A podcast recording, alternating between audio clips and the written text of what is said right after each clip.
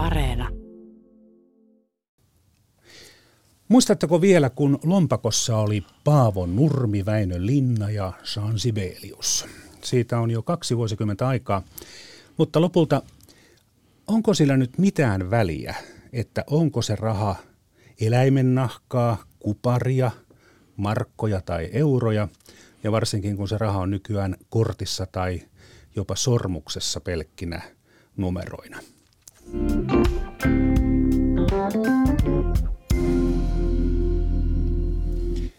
Tämä on Virtsan taloushistoria ja tänään mietimme rahan olemusta, mitä muuta se on kuin vain vaihdannan väline.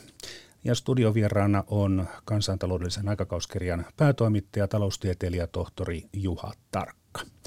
Muistat, Kiitos. Muistatteko koska ja missä saitte pitää kädessänne ensimmäistä kertaa euroja? No se oli varmaan silloin 2001 vuoden aivan lopussa. Mä olin silloin töissä Suomen Pankissa ja silloin me saatiin hypistellä sellaisia näytekappaleita, joihin oli sitten öö, reijityksellä lävistetty semmoisen, että specimen, eli mallikappale, ja silloin ne oli kyllä muuten ihan oikein euron näköisiä, niin tämmöisiä hypistelin silloin joskus 2001 vuoden lopulla, mutta oikeita euroja sitten tietysti vasta silloin uuden vuoden, heti uuden vuoden jälkeen, kun niitä, niitä tuota, pankkiautomaatista nostin. Mutta silloin niin kun alan ihmiselle jaettiin, siis periaatteessa ne oli aivan täysin aitoja euron seteleitä, mutta niihin oli sitten reitetty se spesimen. Kyllä, mm. joo. Ja sillä tavalla, että ne ei kävisi äh, niin kuin erehdyksessä oikeasta maksuvälineestä. Äh. Ja ne kerättiin kyllä poiskin sitten, ettei niitä ihan sillä levitelty, mutta niitä sai sitten tarkastella.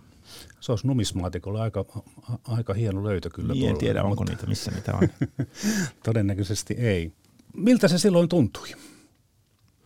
No se oli semmoisen pitemmän prosessin päätepiste, koska itse asiassahan, vaikka ne eurosetelit tuli käyttöön Suomessakin vasta 2002 vuoden alusta, niin eurohan, Suomen oli euroalueessa jo vuodesta 1999 alkaen ja ö, monet kun mä olin töissä keskuspankissa, niin useimmat asiat oli sitten jo euroistuneet siinä kahden vuoden aikana, että se oli semmoinen pitemmän, pitemmän prosessin pääte ja sillä tavalla vähän semmoinen tunne niin kuin iso projekti olisi saatu valmiiksi, että semmoinen tunne varmaan oli niillä ihmisillä, jotka oli tämän kanssa puuhailleet. Mm.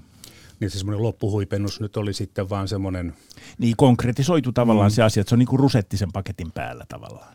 Kyllä, kyllä. Mutta mitä mieltä te olette, tohtori Juha Tarkka, siitä, että kuinka merkittävä asia on semmoiselle kansalliselle itsetunnolle, että onko se raha nyt sitten nahkaa kuparia vai onko siinä – oman valtion, oman kansakunnan merkkihenkilöiden kuvia niissä seteleissä vai, vai sitten niin esimerkiksi eurot, mitkä on taas ihan tahallaan tehty sillä tavalla, että niitä ei voi yhdistää mihinkään yksittäiseen euromaahan. Niin kai nyt euroissakin on sitten pyrkimys käyttää sellaista symboliikkaa, joka jotenkin olisi sellaista yleiseurooppalaista, että se näyttäisi niin kuin eurooppalaisilta seteleiltä. Mutta kyllähän sillä varsinkin vanhempina aikoina, kun raha pääosin oli vielä käteistä, niin sillä varmasti oli, oli oma merkityksensä, mutta nythän tietysti, niin kuin tässä jo mainitsitkin, niin kuin raha on muuttunut vain aina abstraktimmaksi ja abstraktimmaksi, niin ehkä se, se on sitten hiukan se merkitys, tämän symboliikan merkitys luulisin niin vähän haalentunut. Hmm, hmm. Tilastokeskus teki haastattelututkimuksen heti tuoreeltaan, kun päätös markasta luopumisesta oli tehty, ja lähes kaksi viidestä piti omasta valuutasta luopumista huonona asiana, saman verran kuin oli EU-jäsenyydenkin vastustaja aikoinaan ollut, mutta toisaalta nämä ihmiset ei välttämättä ollut samoja tietenkään. Mm, mutta kaikki EUn kannattajatkaan eivät kyllä kannattaneet euroa. Minusta on aika yllättävää, että vain semmoinen kolmas osa vastaajista piti markasta luopumista hyvänä asiana – Ahvenanmaalla puolet piti sitä euroa parempana, mutta sitten eniten vastustusta oli Etelä-Pohjanmaalla. Siellä jopa 60 prosenttia piti markasta luopumista huonona asiana. Onko mitään valistunutta arvosta tohtori Juha Tarkka, että miten tämä nyt näin oli? No sitä voi vain arvailla, mutta ö, osittain siinä tietysti ehkä oli kysymys niistä tunnesiteistä, joihin tässä jo ehdit viitatakin, mutta kyllähän sitten oli käyty myöskin talouspoliittista keskustelua siitä, että onko se ö, peruuttamaton yhteinen valuutta riskitekijä Suomelle. Suomihan oli joutunut kilpailukykyisyistä devalvoimaan aina ei nyt ihan säännöllisin välein mutta kuitenkin vuosikymmenen välein tai sillä tavalla ja markka kelluttamaankin, kun oli jouduttu ongelmiin. Ja sitten tässä talouspoliittisessa keskustelussa mietittiin sitä, että kestääkö Suomen talous sellaista tilannetta, jos tämmöisiä valuuttakurssikorjauksia ei voikaan sitten tarpeen tulla tehdä. Että kyllä siinä oli tämä tunnepuoli ja toisaalta oli käyty tätä valuuttakurssipoliittista keskustelua siinä euroon liittymisen alla myöskin. No olihan meillä oman markankin aikana vähän ongelmia, että kun, kun yritettiin sitä sisäistä devalvaatiota ja pitää markkaa vahvana, niin, niin ongelmia tuli. Ja lopulta sitten tuli se devalvaatiokin. Mutta mm, toisaalta taas niin monet on sitä mieltä, että se devalvaatio on vähän liian helppo temppu pitää kilpailukykyä yllä, koska tota, siinähän kansan elintaso vähenee tosin Palkat ei tipu, mutta elintaso tippuu. No palkat äh, tippuu tietysti reaalisesti, jos, äh, jos tuota rahan arvoa, johon kun palkat maksettiin markoissa ja jos markan arvoa heikennetään, niin äh, siinä sitten kaikkien tulot äh, lähtökohtaisesti alenee. No sehän oli semmoinen varaventtiilisen ajan taloudessa ja äh, jolla sitten kun talous on joutunut umpikujaan, niin asioita yritettiin ratkaista. Tietysti on niin, että kun semmoinen oli olemassa, niin se saattoi edesauttaa sitten niiden ongelmien kasaantumista, että niitä ei sitten samalla voimalla pyritty torjumaan kuin ehkä semmoisessa tilanteessa, jossa olisi nähty, että tämmöinen keino ei ole siellä käytettävissä. Oliko tämä D-vitamiinista luopuminen nyt sitten se kaikkein tärkein merkittävin asia tässä euroon siirtymisessä? No, tai siinä mietinnässä, että onko se hyvä vai huono? Täytyy muistaa, että silloin kun Suomessa pohdittiin euroon menemistä, niin meillä oli takana 90-luvun erittäin traumaattinen talouskriisi, jossa firmoja oli mennyt konkurssiin. Osittain sen lykätyn ja sitten loppujen lopuksi äkillisen valuuttakurssimuutoksen takia, mutta myöskin osittain sen takia, että johtuen markkaan kohdistuneesta epäluottamuksesta, niin meillä oli erittäin korkeat korot ollut monta vuotta. Ja se rassasi sitten ö, yritystoimintaa velkaa ja velkaantuneita ö, ihmisiä ja ö, yrittäjiä aika paljon. Ja ö, uskoisin, että tämä kokemus sen oman valuutan epävakaudesta siinä 90-luvun alussa ja 80-luvun lopussa, 90-luvun alussa, niin oli semmoinen syy, että katsottiin, että jos päästään semmoiseen vakauteen, jota Manner-Euroopan isoissa valuutoissa oli pystytty nauttimaan jo jonkin aikaa, niin se olisi hyvä asia. Mm-hmm. Palataan tunnelmiin parinkymmenen vuoden taakse. Kioskeilta sai ostaa tutustumista varten eurokolikkopusseja jo sitten vuoden 2001 puolella, vaikka tosiaan ne tulivat sitten niin kuin lailliseksi maksuvälineeksi vasta ensimmäinen tammikuuta 2002, niin näin tästä tulevasta siirtymästä euroon kerrottiin tänään iltapäivällä lähetyksessä perjantaina 28. joulukuuta vuonna 2001. Kioskeilta ennakkoon myydyt eurokolikkopussit menivät kuin kuumille kiville. Lukuisat suomalaiset haluavat opetella euroja ja senttejä ennen vuoden vaihdetta. Pankkeihin ja posteihin ympäri maata on kuljetettu euroja poliisien valvoessa rahakuljetusten turvallisuutta. Suomen Pankille rahanvaihto on massiivinen operaatio. Miten ennakkojakelu on sujunut? Entä millaista mylläkkää ennakoidaan tammikuun alkupäiville, kun markka vihdoin vaihtuu euroksi? Annu Passoja on Suomen Pankissa ja jatkaa sieltä. Niin, euroaika, eli se käteiseuroaika alkaa varsin hurjassa pakkassäässä, niin kuin kuultiin uutisissa, niin tuossa vuoden vaihteessa eli maanantai- ja tiistain välisenä yönä. Suomalaisille eurorahat päätyvät pikkuhiljaa pankkiautomaateista ja kaupan kauppojen kassoilta vaihtorahana. Suomen Pankin maksuvälineosaston päällikkö Urpo Levo joko tiistaina saa kaikista pankkiautomaateista euroja ja kaikista kahviloista vaihtorahana euroja? Ei vielä tiistaina, vaikka pyrkimyksenä on se, että, että yli puolesta pankkiautomaateista saa euroseteleitä ja myöskin vaihtorahaa varmaankin jo jonkin verran viedään erilaisiin paikkoihin, kuten ravintoloihin ja kahviloihin.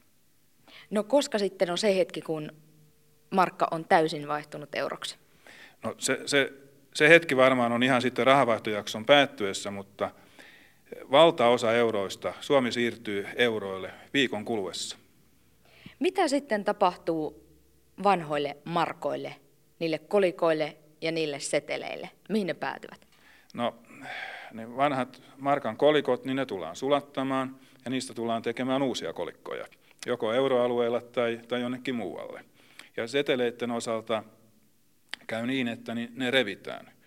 Ja aikaisemmin nämä revityt setelit niin poltettiin, ja nykyään niin on ollut sellainen vaihe, että ne on, ne on viety tämmöiseen normaaliin maakierrätykseen, mutta nyt niin meillä on aivan tässä niin kuin loppuvaiheessa tänä syksynä ollut sellainen projekti, jossa, jonka seurauksena ilmeisesti näistä seteleistä tullaan tekemään tämmöisiä paperisia alustoja ja paperivihkoja.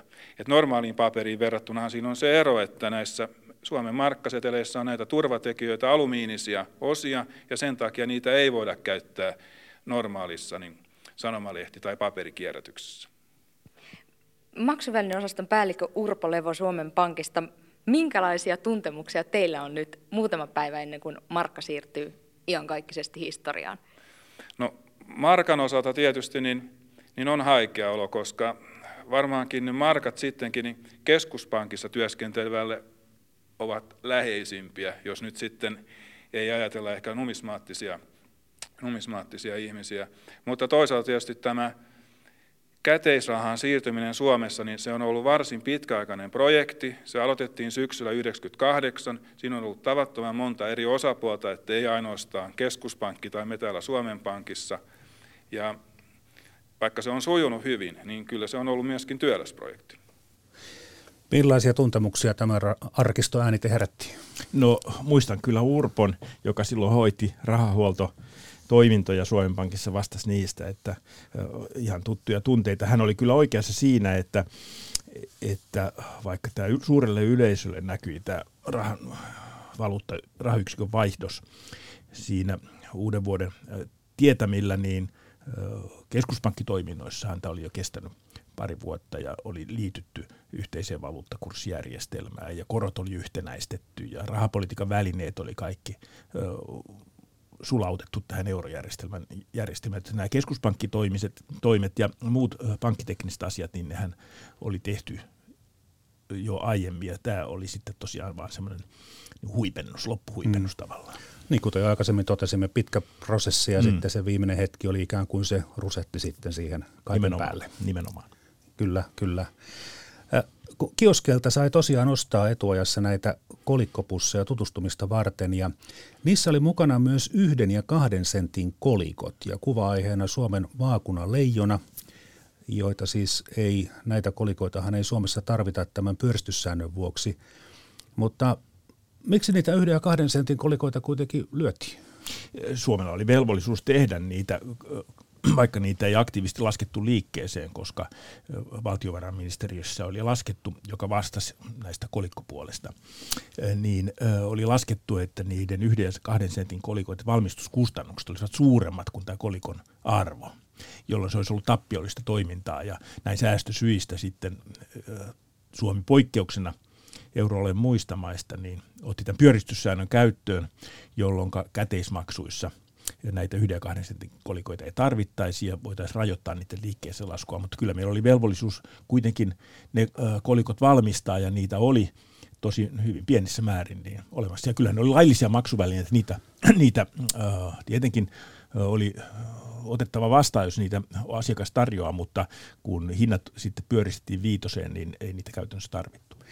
Eikä olisi kannattanut maksaakaan, koska niille tietysti keräilyarvo johtuen niiden harvinaisuudesta olisi, olisi ollut suurempi kuin tuota, ainakin käyttämättöminä kuin mikä se nimellisarvo. Mutta miten suomalaiset suhtautuivat markkojen vaihtamiseen euroiksi? Toimittajana tässä on Liisa Syrjälä. Tutkimukseen vastasi 1371 henkilöä. Kysely tehtiin tämän vuoden marras-joulukuussa ja siinä vastaajia pyydettiin arvioimaan laajaa kirjoa erilaisia euroa koskevia oletuksia ja väitteitä sen mukaan, miten ne vastaavat heidän henkilökohtaista käsitystään. Lähes kaikki uskoivat, että sekaannusta ja stressiä euron tulo aiheuttaa, etenkin vanhemman väen keskuudessa. Enemmistö oli kuitenkin sitä mieltä, että muutoksen valmistelu on ollut hyvä. Uskottiin, että viranomaiset ja pankkiväki hallitsevat muutoksen kuviot, vaikka tavallinen kansa eurojensa kanssa sähläisikin. Peräti 70 prosenttia vastaajista oli sitä mieltä, että suomalaiset oppivat kuitenkin nopeasti laskemaan palkkansa, veronsa ja menonsa euroissa. Konkreettista hyötyä euro tuo miltei kaikkien vastaajien mielestä matkustamiseen ja ostosten tekoon euroalueen maissa. Unionitasolla euroon siirtymisestä katsotaan olevan hyötyä, mutta yksilöllisellä tunnetasolla markan menetys tuntuu tekevän kipeää. Useampi kuin joka toinen katsoo, että kansallinen identiteettimme heikkenee, kun tunneside markkaan katkeaa. Kuitenkin 53 prosenttia vastaajista arvioi EU-maiden kansalaisten yhteenkuuluvuuden vahvistuvan yhteisen rahan myötä. Mitä tutkimus sitten kokonaisuudessaan kertoo meistä suomalaisista euron kynnyksellä? Elinkeinoelämän valtuuskunnan asiamies Anna-Kaarina Piepponen. On ehkä tämmöinen kuitenkin luottamus tulevaisuuteen juuri tässä uskossa siihen, että tämä on nopea tämä oppimisvaihe tähän uuteen valuuttaan, mutta toisaalta se kertoo kyllä myös niin kuin selkeästi sitä tavallaan jämähteneisyyttä siihen, että näihin unionikysymyksiin suhtaudutaan edelleen sillä samalla jakaumalla melkein niin kuin puolet ja puolet. Jos unioniin suhtautuu myönteisesti, niin suhtautuu kaikkeen siellä myönteisesti.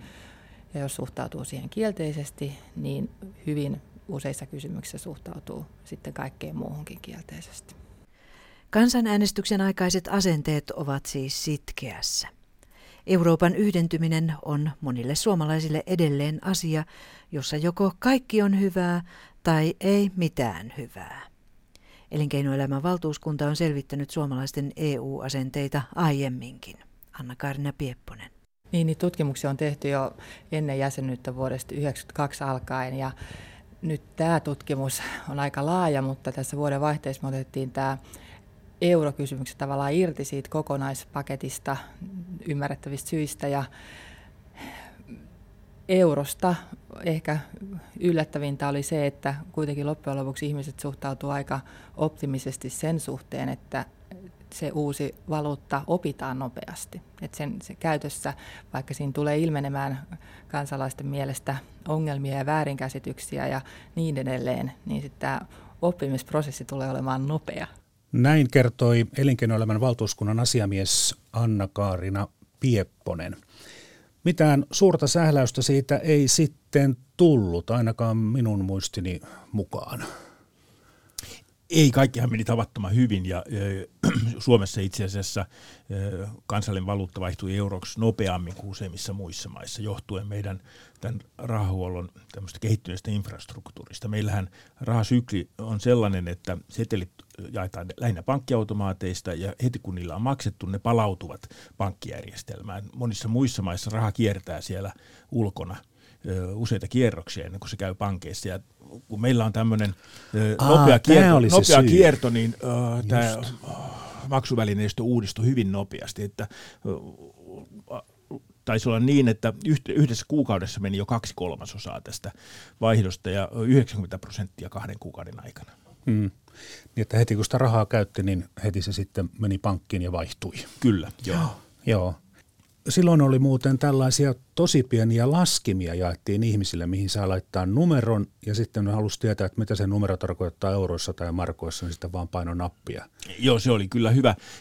Tämmöisiä eurolaskimia, euromuuntimia mainostarkoituksissa ja muutenkin niin valmistettiin. Ja tämä muuntokerroin oli sen verran hankala, että tämmöinen oli varmaan hyvä, että harvempi päässä laskuna olisi osannut ihan tarkkaan sanoa sen summan, vaikka nyt voi aina ajatella, että kuusi markkaa about on se euro, mutta, mutta sitten jos haluaa isommissa summissa vähän tarkemman, tarkemman tuota arvion, niin se olisi vaatinut jo kynä ja paperia ja hyvää muistia.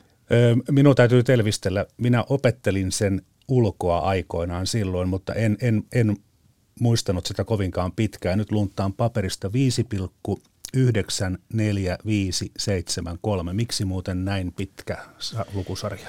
Joo, se johtuu siitä, että EUn alueellahan oli jo 80-luvun asti ja alusta alkaen ollut, oli muodostettu semmoinen keinotekoinen korivaluutta kuin EKU, European Currency Unit englanniksi. Ja tuota, tämä oli semmoinen useammasta kansallisesta valuutasta muodostettu korivaluutta, ja nyt kun se vaihdettiin euroihin, niin tämä tehtiin sillä tavalla, että yksi euro vastasi yhtä ekua. Ja nyt kun ne kansallisten valuuttien valuuttakurssit suhteessa toisiinsa suhteessa ekuun ei ollut mitään tasalukuja, niin siinä mm. sitten kävi sillä tavalla, että, että kun nämä ekut haluttiin muuttaa euroiksi, niin sitten se kansallisen valuutan muuntokurssi päätty, johtui siitä paljonko se ekukorin kurssi oli sillä viimeistä edellisenä päivänä suhteessa siihen kansalliseen valuuttaan. Sitten se tapahtui tammikuun ensimmäisenä päivänä vuonna 2002 heti keskiön jälkeen kello 00 siirryttiin euroihin. Suomen Pankki piti silloin ovensa auki ja kansalaiset saivat sitten käydä siellä heti vaihtamassa markkoja euroiksi. Ja saivat kylkiä ja pipareita. No, Suomen Pankki tarjosi. Oliko tämä nyt teiltä Suomen Pankilta tämmöinen niin kuin, vaan niin kuin niin kuin juhlatilaisuus, vai oliko siinä jotain rahapoliittista Ei tarkoitusta. Rahapoliittista tarkoitusta muuten ollut, mutta ehkä goodwillia kuitenkin, mm. että pikkusen tuommoista markkinointihuumaa siinä ö, talvisena pakkasyönä sitten tehtiin. Muistan, että silloin oli kova pakkani ja tosiaan se taisi tehdä se kölki ja piparit kauppansa. Mm. Itse en ollut paikalla, mutta tuota lehtikuvista päätellen, niin, niin siellä oli valtava määrä väkeä todistamassa sitä historiallista muutosta. Joo, siinä muodostui jonot siihen ö, Snellmanin patsaan ympärille, jossa ihmiset ö, puolen yön jälkeen menivät vaihtamaan muutamia markkoja euroiksi. Tässä välissä täytyy kertoa, että ennen tätä kävin vaihtamassa seteleitä uusiin painotuoreisiin seteleihin, koko se setelisarja, mitä siitä tuli jotain 1680. Ja tuota, Äh, ihan vaan muistoksi, koska... Viimeiset markat. Niin, niin että tulee tämmöinen, setelisarja ja, ja kun menin Suomen Pankkiin, niin mua vähän hävetti se, että mä tämän niin turhan takia vaivaan Suomen Pankkia, koska ne setelit, mitkä mä menin vaihtamaan, niin ne oli ihan, ei ne ollut mitään rikkinäisiä mm. eikä likaisia, koska vaan, vaan ihan kä- käypää valuuttaa. Mutta sitten virkailija lohdutti minua, että ei nyt tarvitse olla nolona, että täällä käy paljon paljon ihmisiä hakemassa sen viimeisen setelisarjan. Ja kyllähän sen ymmärtää. kyllä, kyllä. No sitten tämä matkailu Euroopassa muuttui paljon helpommaksi euroaikana, jos näitä myönteisiä puolia haetaan. Että tuota, sen muistan, kun lähti jollekin tämmöiselle Euroopan turneille, niin piti olla Saksan D-markkoja, Itävallan shillinkeja, Italian liiroja, Ranskan Sveitsin frangeja. Ja sitten se valuutanvaihto oli siihen aikaan aika kallista pankissa, mikä tarkoitti sitä, että sitten kun lähestyi rajaa, niin ei kannattanut mitään pikkusummia jättää, jättää talteen, että piti vähän niin kuin väkisin tuhlata ja sitten taas toisaalta, jos kassa oli vähän vajaa, niin piti sitten niin kuin säästää, säästää sitä ennen sitä rajaa. Minusta se oli hyvin hankalaa ja, ja inhottavaa ja, ja itse suhtauduin sen takia euroon aika myönteisesti. Joo, nykyään nuorempi polvi ei sitä ehkä ihan ymmärräkään, koska kortti käy kaikkialla, mutta vielä silloin parikymmentä niin. vuotta sitten Keski-Euroopassa, Saksassa ja Itävallassa varsinkaan, niin korttimaksaminen ei ollut helppoa. Se ei ollut ihan, ollenkaan itsestään selvää, että vähittäiskaupoissa olisi otettu korttia vastaan. Nyt tilanne on tässä suhteessa tietysti aika paljon muuttunut. Ja se valuutavaihdon hankaluus ei enää näyttäisi nykynäkökulmasta niin merkilliseltä, kun ihmiset ei käytä käteistä paljon muutenkaan, nuorempi polvi varsinkin. Mm, se on totta, se on totta. Mutta sitten aikoinaan moni kyllä pelkäsi, että kaupat pyöristävät hintoja enemmän ylös kuin alaspäin. Siitä oltiin todella huolissaan jo ainakin vuotta aikaisemmin. Kuunnellaan radioarkistosta tänään iltapäivällä lähetystä tammikuulta 2001. Erik Mikvits, euroon siirtyminen huolestuttaa kuluttajaviranomaisia. Miksi pelkäät, että euron siirtyminen nostaa kuluttajahintoja ja voi jopa nykäistä inflaatiota pahimmoillaan ylöspäin? No siihen on parikin syytä. Yksi on se, että kuluttajan hintatietoisuus järkkyy, kun siirrytään yhdestä maksuvälineestä toiseen. Ja toinen on tietysti se, että samaan aikaan niin kuin kauppa ja kauppiaat joutuu hinnoittelemaan tavaransa uudella maksuvälineellä ja hakee sitä kautta tietysti sellaisia sopivia hintoja niin kuin ihmisten käyttöön. Ja, ja siinä yhteydessä tietysti pelko on, että, että mieluummin nämä, nämä hinnat asetetaan sinne ylä, yläpuolelle, vanhan hinnan yläpuolelle kuin sen alapuolelle niin, että katteet samalla vähän kasvaa. Eli jos tällä hetkellä jokin tuote maksaa, sanotaan nyt vaikka 5 markkaa 50 penniä, ja kun siirrytään euroon, on houkutus ottaa tästä tuotteesta yksi euro, eli nykyisillä hinnoilla 6 markkaa. No tämä on eräs esimerkki, mutta kyllähän näitä voi, voi ajatella muunlaisiakin, mutta tämä on ehkä kaikkein kuvavin esimerkki kyllä. Kaupan keskusliiton asiamies Matti Räisänen, sinä et usko näihin kuluttaja-asiamiehen pelkoon? En ainakaan täydellisesti, koska kyllä kaupassa joudutaan haittaessa näitä hintoja, niin osa hintoja ehkä pistämään alaspäin ja vastaavasti sitten kannattavuuden säilyttämättä osaa nostamaan hieman ylöspäin. Kuluttajan luottamus on kuitenkin kaupallekin se tärkein ja kaksilla hinnoilla pelataan kohtuullisen pitkän aikaa, eli tämä vertailtavuus sanotaan nykykäytäntöön säilyy. Mutta niin siinä vaan kävi, että hinnat eivät nousseet euron takia, mutta niin moni luuli kuitenkin, koska tammikuussa 2002 esimerkiksi vihannesten ja polttoaineiden hinnat nousivat, mutta elintarvikkeet nousivat ihan sääolojen takia ja polttonesteet nousivat ihan tämän maailmanmarkkinahintojen takia. Eli siis euro ei ollut syyllinen niihin hinnankorotuksiin, mitä tammikuussa tuli, mutta, mutta jälkikäteen on, on sitten arveltu, että tämä kuvitelma siitä, että euro nosti hintoja, niin johtuu tästä. Tästähän paljon keskusteltiin silloin ja vielä varmaan pari vuotta sen jälkeenkin, että mikä tämä vaikutus oli. Tilastokeskushan sitä silloin selvitti öö, heti eurokäteisen käyttöön oton jälkeen. Ja noin kokonaisuutena ottaen kuluttajahintaindeksi, joka mitataan tämmöisen hyödykekorin kautta, niin sehän ei tässä euroon siirtymisen yhteydessä hypähtänyt muuta kuin ehkä prosentin kymmenyksiä, ehkä 20 prosenttia olisi tilastokeskuksen arvio silloin, mutta tähän ei sulle pois sitä, että joissain määrätyissä tuotteissa tämmöiset niin kahvilahinnat, niin kuin kahvikuppi ja tällaiset, niin niistähän ihmiset paljon keskusteli ja niillä on ö, tietysti ihmisten ajatuksissa paljon isompi merkitys kuin heidän budjetissaan tai siinä hyödy, mm. kokonaiskulutuskorissa. Ja kyllä minusta, minunkin oma arkikokemukseni oli jo, että kyllä se kahvikupihinta ö, pyöristyi kyllä reippaasti ylöspäin, mutta ö, sen vaikutus niin kuin kuluttajahintoihin kokonaisuutena oli kuitenkin sitten ainakin mittausten mukaan hyvin pieni. Ja niin kuin mainitsit tässä, niin ö, hinnathan vaihtelee muutenkin ja silloin sattuu sattu olemaan juuri semmoinen aika, jolloin esimerkiksi polttonesteiden ja tuoreiden vihannesten hinnat oli nousussa, mutta varmaan os, niiltä osin niin aika paljon eurosta riippumatta. Mm, mm. Kaikkia markkoja ei vaihdettu euroiksi. Vaihtamatta jäi yli 1600 miljoonaa markkaa, eli noin 300 markkaa per nenä. Ja osa rahoista on tietysti tyystin kadonnut, tippunut taskusta jonnekin tulevien arkeologien onneksi, ja osa on sitten jätetty vaihtamatta ihan, ihan tahallaan. tohtori Juha Tarkka, onko tuo 300 markkaa per nenä, niin onko se iso vai pieni summa? No kyllähän se tuntuu isolta, mutta öö, ja se, että niitä ei sitten koskaan palautettu, niin sehän tuli sitten Suomen Pankin voitoksi, koska nämä eurosetelit oli Suomen Pankin velkaa, ja kun sitä velkaa ei koskaan esitetty maksettavaksi, niin sitten ne pystyttiin jossain vaiheessa tulouttamaan Suomen Pankin tulokseen, ja sitten kun Suomen Pankki maksaa voittojansa valtiolle tulouttaa vuosien mittaan, niin se ehkä on sitten mennyt jotenkin yhteiseen kukkaroon. Mutta yleensä kun näitä ihmisten tilastojen perusteella katsotaan näitä ihmisten taskussa olevia rahamääriä, niin ne on yllättävän suuria arkikokemukseen verrattuna. Tosiaan silloin, tässä katselin juuri, että silloin ennen euroon siirtymistä, niin Suomessa oli liikkeellä, liikkeessä noin 15 miljardia, 15 miljardin markan edestä seteleitä. Ja tähän oli noin kolme tuhatta markkaa per henki.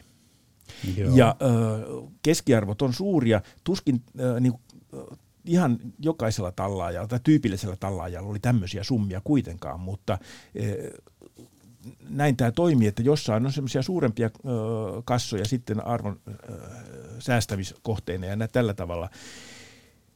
Ja nyt sitten vielä merkillisempää on se, että euron siirtymisen jälkeen niin tämä liikkeessä olevan käteisen määrähän on maksutekniikan kehittymistä huolimatta niin edelleenkin rajusti kasvanut niin, että, että tässä jokin aikaa sitten Euroopan keskuspankkijärjestelmän tilastojen mukaan niin liikkeessä oli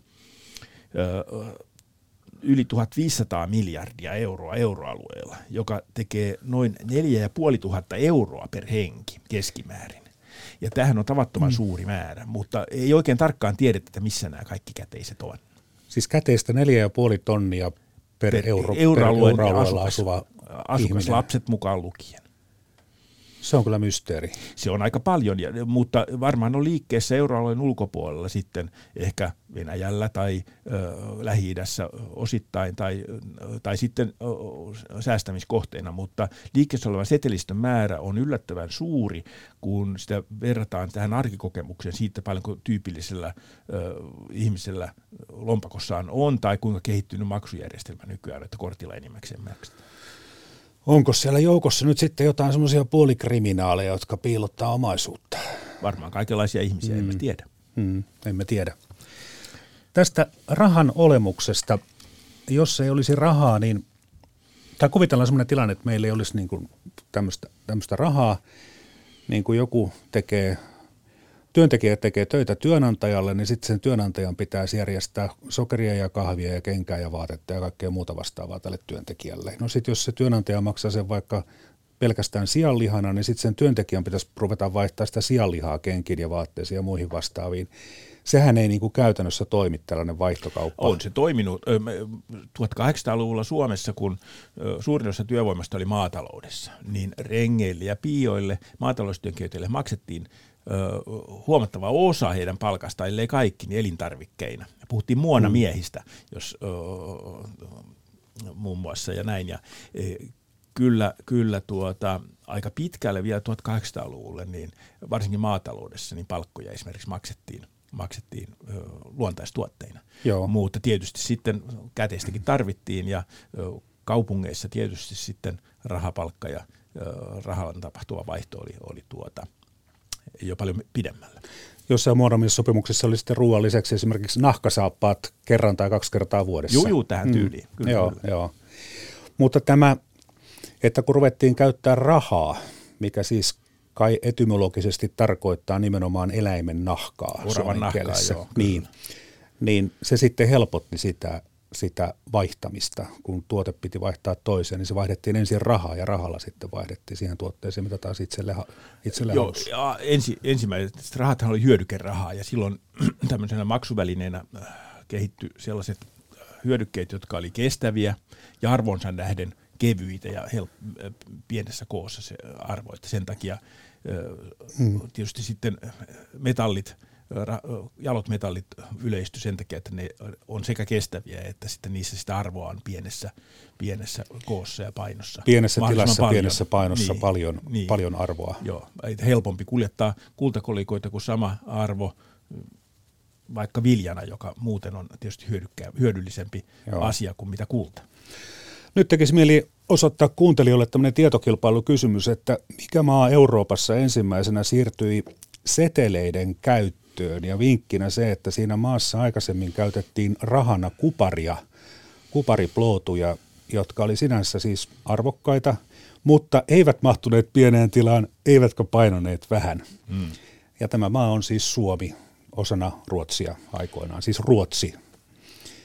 Kyllä, Ruotsihan oli 1600-luvulla jo Euroopan suurimpia kuparin tuottajia. Siellä oli tämä valtava kuparikaivos Sture Kopparberg, jonka, josta periytyy suomalainen Stura Enso yhtiö vielä nykyäänkin näiltä, niistä vanhoista kuparitehtaista. Mutta, ja kun Ruotsissa oli yllinkyllin kuparia ja samalla puutetta hopeasta, joka muuten siihen aikaan olisi normaali rahametalli, niin kehitettiin sitä ideaa, että tehdäänkin rahat kuparista eikä, eikä hopeasta. Mutta niistä tuli hyvin suuria piti kottikärry olla mukana, kun meni, jos meni niin kuin suorittaa jotain liiketoimia. Ja, ja tuota, tämän takia sitten kehitettiin idea, että jos kuparit talletetaan pankkiin ja pankki kirjoittaa niitä vastaan setelin, niin tämä seteli sitten on maksuvälineenä paljon kätevämpi kuin ne varsinaiset plootut, jotka olisivat siellä pankissa ö, tämän, tuota, talletettuna. Niin, seteli on se, se on velkakirja. Joku on velkaa jollekin jotain. Alun perin ainakin näin. E, e, sitten myöhemmin tietysti kun siirryttiin paperirahajärjestelmään, jossa, jossa sitä seteliä vastaan ei, ei sitten saakaan sitä metallia, vaikka yrittäisi, niin sitten voidaan filosofisesti keskustella, että onko se velkaa ollenkaan, jos sitä seteliä kun esittää vaihdettavaksi, niin sitten sieltä vaihdosta tulee vain toinen seteli vaan takaisin. Mutta, mutta tuota, kyllä se periaatteessa velkakirjana kirjanpidossa ymmärretään. Mm. Mutta seteli on kuitenkin paperia. Mm. Niin kuin amerikkalainen taloustieteilijä Roope Ankka on, on todennut, että, että setelit ovat vain paperia. Niin kun ajatellaan sitten tätä 1600-lukua, kun Ruotsissa meillä siirryttiin käyttämään, käyttämään setelirahaa, niin – onko mit, mitään tietoa siitä, että, että tuota, luottivatko ihmiset niihin keskuspankin antamiin paperinpaloihin? Aluksi kyllä, mutta sitten siinä kävi sillä tavalla, että kun se Ruotsin eh, ensimmäisen pankin, Stockholms Bankon luotonanto oli kovin kannattavaa toimintaa, niin he rupesivat myöntää sitä luottoa vähän liikaa ja seteleitä tuli liikkeeseen liian paljon ja sitten kun ihmiset rupesivat niitä esittää lunastettavaksi, niitä pluotuja ei riittänytkään ja sitten syntyi paniikki, että tämä Ruotsin ensimmäinen pankki meni konkurssiin. Jouduttiin sitten ottamaan valtiohaltuun ja siitä, on seuras, siitä sitten polveutuu nykyinen Ruotsin keskuspankki Riksbankki. Mutta mut sehän oli ilkeästi tehty, siis ei, eihän pankki voi antaa enempää lainaa ulos kuin mitä sillä on rahaa sisällä. Kyllä se voi. Ni, niin kauan kuin luottamus niihin seteleihin, jotka, joita sen luotonannon myötä tulee liikkeeseen, säilyy, niin äh, eikä niitä esitetään lunastettavaksi, niin se siellä holvissa oleva metallimäärä ei välttämättä rajoita sitä luotonantoa. Oi, oi, oi, oi. Tässä, se, tässä tullaan nyt asian ytimeen. Tässä tullaan asian y- ytimeen. Äh, meillähän oli tuota kova rahakriisi 1700-luvun lopulla, kun kuningas Kustaa III ei saanut sitten tuota, valtiolta rahoitusta hoitaa, hoitaa sotaa. Niin... Tai sanotaan näin, että Ruotsin pankki, jolla oli näistä menneistä, menneistä kriiseistä johtuen niin tiukat seteliantomääräykset. Ne ei saanut antaa lainaa muuta kuin sitä metallikassaa vastaan. Niin, ja kun Ruotsin kuningas Kustaa kolmas halusi kuitenkin käydä sotaa Venäjää vastaan, Katarina Suurta vastaan, niin tuota, hän ei saanutkaan pankista lainaa siihen sodan käyntiin, vaan hän piti keksiä muita konsteja. Niin eli hän, hän oli niin härski, että hän meni suoraan sitten niin kuin pankista hakemaan niitä seteleitä. Hän perusti, perusti tuota, semmoisen valtiovelkakonttorin nimisen virasto, joka painoi ö, niin kuin hallituksen rahaa sen pankin liikkeessä olevan rahan rinnalle. Eli silloin meillä Ruotsissa oli oikeata keskuspankin setelirahaa, Joo. millä oli arvo, ja sitten oli tätä ö, kuninkaan painamaa valtiovelkaa. Ra- seteleitä. rahaa, jo, jolla ei ollut niin kuin, se oli vaan tämmöinen mielikuvituksen tuotetta? No se periaatteessa, siihen, niihin sisältyi lupaus, että nämä jossain vaiheessa lunastetaan näillä oikeilla seteleillä, mutta kun sota meni huonosti ja tuli hyvin kalliiksi, niin tämä lupaus mm. petti ja sitten sen, niiden valtiovelkaseteleiden arvo laski. Jostain kirjasta luin, että lopulta Ruotsin valtiokaan ei enää hyväksynyt niitä kuningas Kustaa kolmosen alulle panemia seteleitä maksuvälineenä. Ja, ja sitten tuli tämmöinen hirveä poliittinen kriisi, että herra jästäsi, että nyt meitä on huijattu ja valtio sitten lopulta joutui, tai siis oliko se keskuspankki lunastamaan niitä, mutta joka tap- valtio sen muuten maksoi, koska valtiohan luovutti sitten nämä Saksassa olevat alueet rahaa vastaan saksalaisille. No ainakin siinä kävi sillä tavalla, että nämä valtiovalkaseteleiden arvo sitten – vakautettiin suhteessa niihin pankiseteleihin niin, että puolitoista riksiä, se oli silloin se rahayksikkö, Riikin taalari eli riksi, puolitoista riksiä valtiovelkaseteleinä päätettiin, että se vastaa yhtä riksiä pankinseteleinä. Ja näin Ruotsissa oli liikkeessä sitten vielä vuosia sen vuoden 1803 suoritetun tämän raadun vakautuksen jälkeen niin liikkeessä kahdenlaisia seteleitä, joiden arvo oli eri. Aina piti erikseen määrätä, että maksaa, mak, tämä maksaa näin ja näin paljon valtiovelkaseteleinä tai näin ja näin paljon pankinseteleinä. Ja tosiaan valtiovelkasetelit oli arvoltaan pienempiä, kaksi kolmasosaa sitten Ruotsin Just. pankinseteleistä. Eli niitä ei lunastettu yksi yhteen. Ei. mm, mm.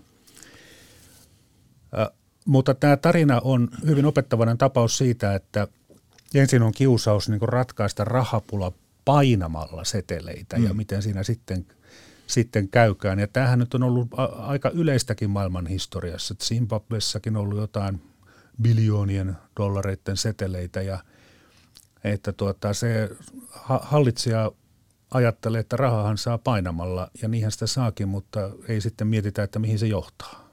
No näin on, että kyllähän valtiomenoja johonkin mittaan asti voi keskuspankkiluotolle, joka tarkoittaa viime kädessä rahan painamista. Johonkin mittaan voi rahoittaa, mutta jos sitä tehdään liikaa, niin se johtaa sitten rahan arvon menetykseen ja inflaatioon.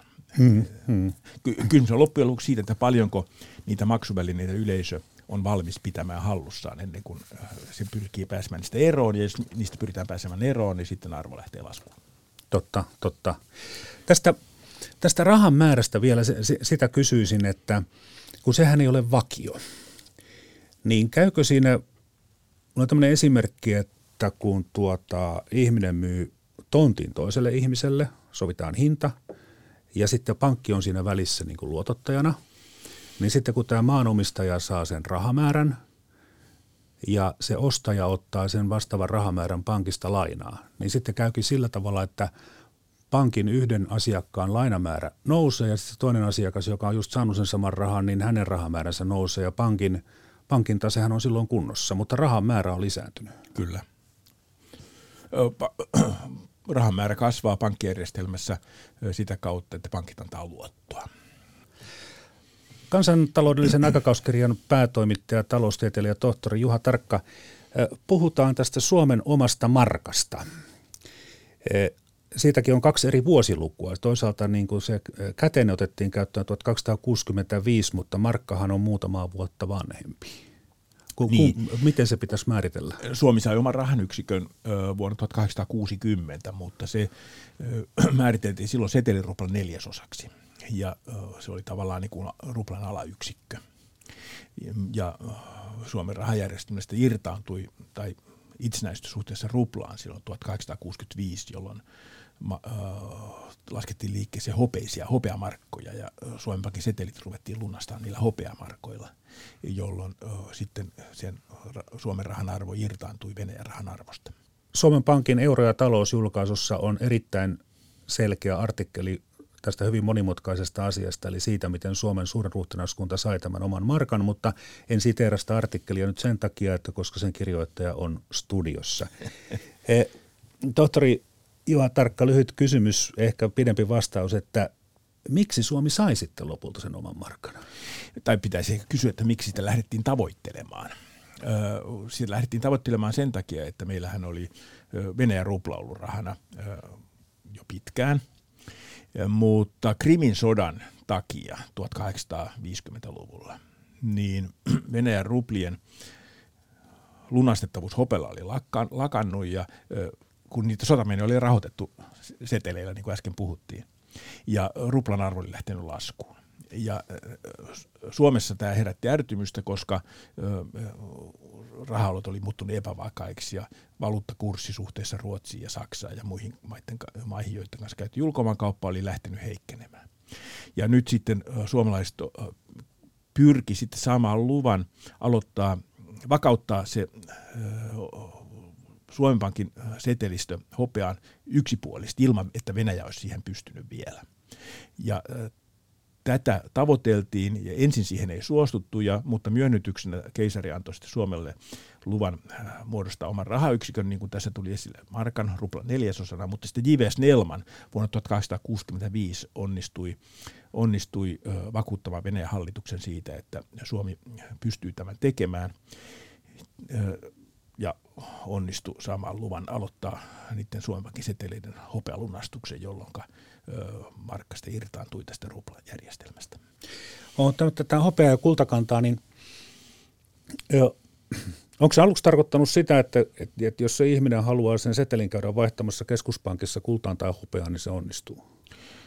Ei vaan alussa, vaan kyllä se hopeakanta ja kultakantajärjestelmä tarkoittaa sitä, että setelit on lunastettavassa sillä metallilla joko suoraan tai sitten sillä tavalla, että niitä vastaan annetaan ulkomaista kultaan sidottua rahaa. Esimerkiksi Suomessakin oli, oli tuota, 20-30-luvulla semmoinen kultakantajärjestelmä, jossa jos ihminen vei, vei seteleitä Suomen Pankkiin, niin hänelle tarjottiin sitten dollareita vastaan, joka oli kulta, sitten myöskin kulta sidottu, kultaan sidottu valuutta silloin. Mm-hmm.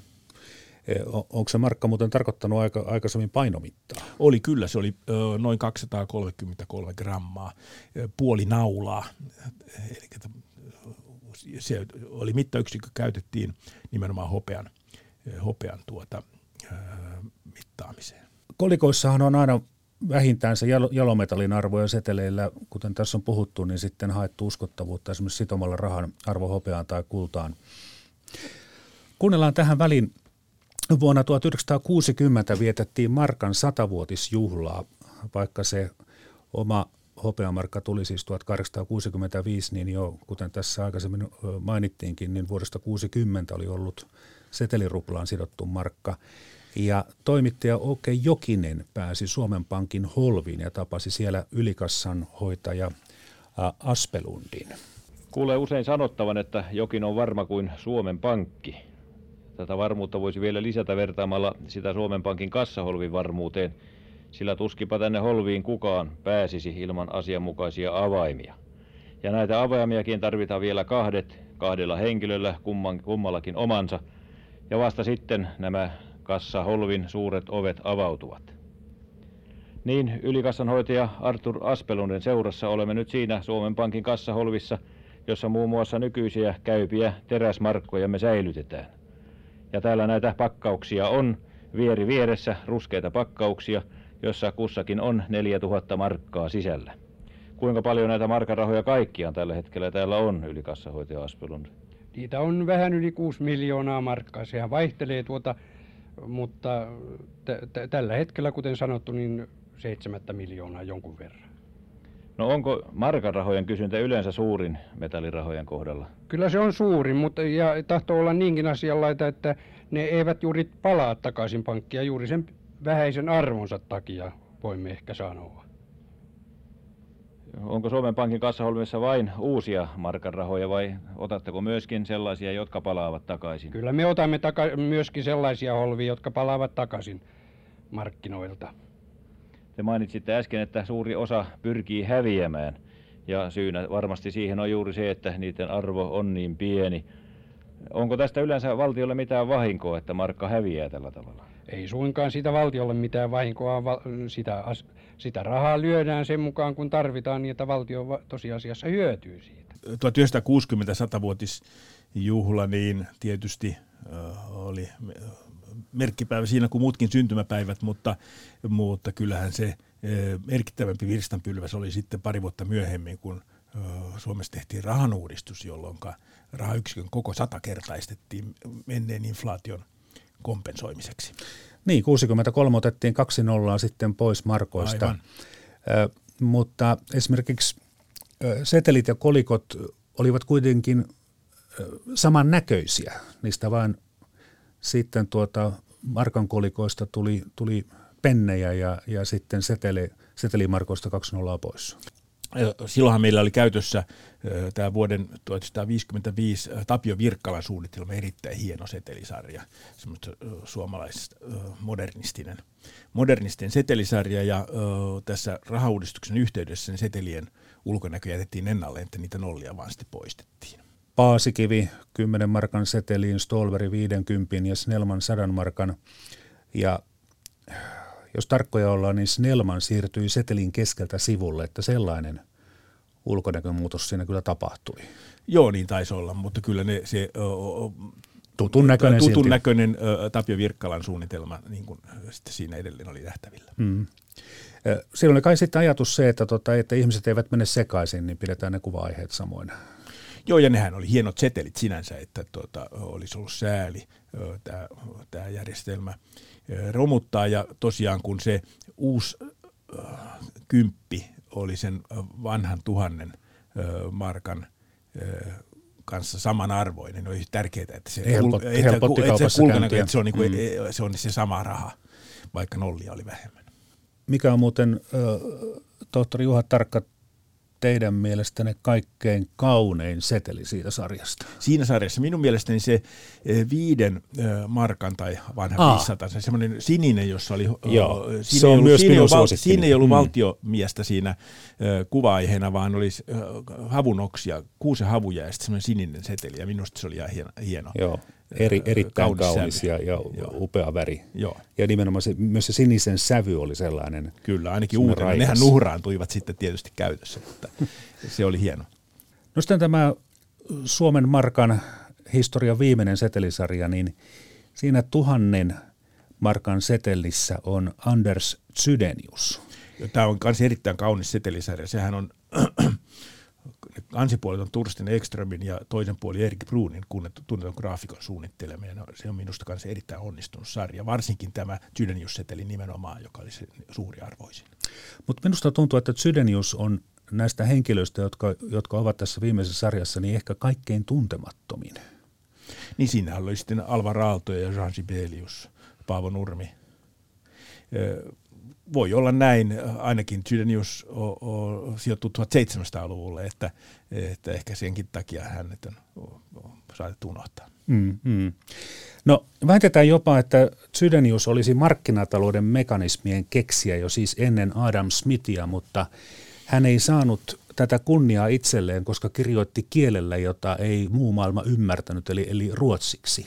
Ja Adam Smith sitten ikään kuin korjasi kaiken kunnian siitä, että hän, hän – nä, näki markkinatalouden mekanismit. Mitä mieltä tohtori Hatarkka olette no, tästä? Chydeniushan oli ö, tämmöisen taloudellisen liberalismin edelläkävijä ja propagoi niitä asioita Ruotsin valtiopäivillä ja kirjoitti sitten tämmöisiä pamfletteja, joissa hän pyrki vakaisen rahaoloisi vapaaseen kauppaan, elinkeinovapauteen ö, ja niin poispäin.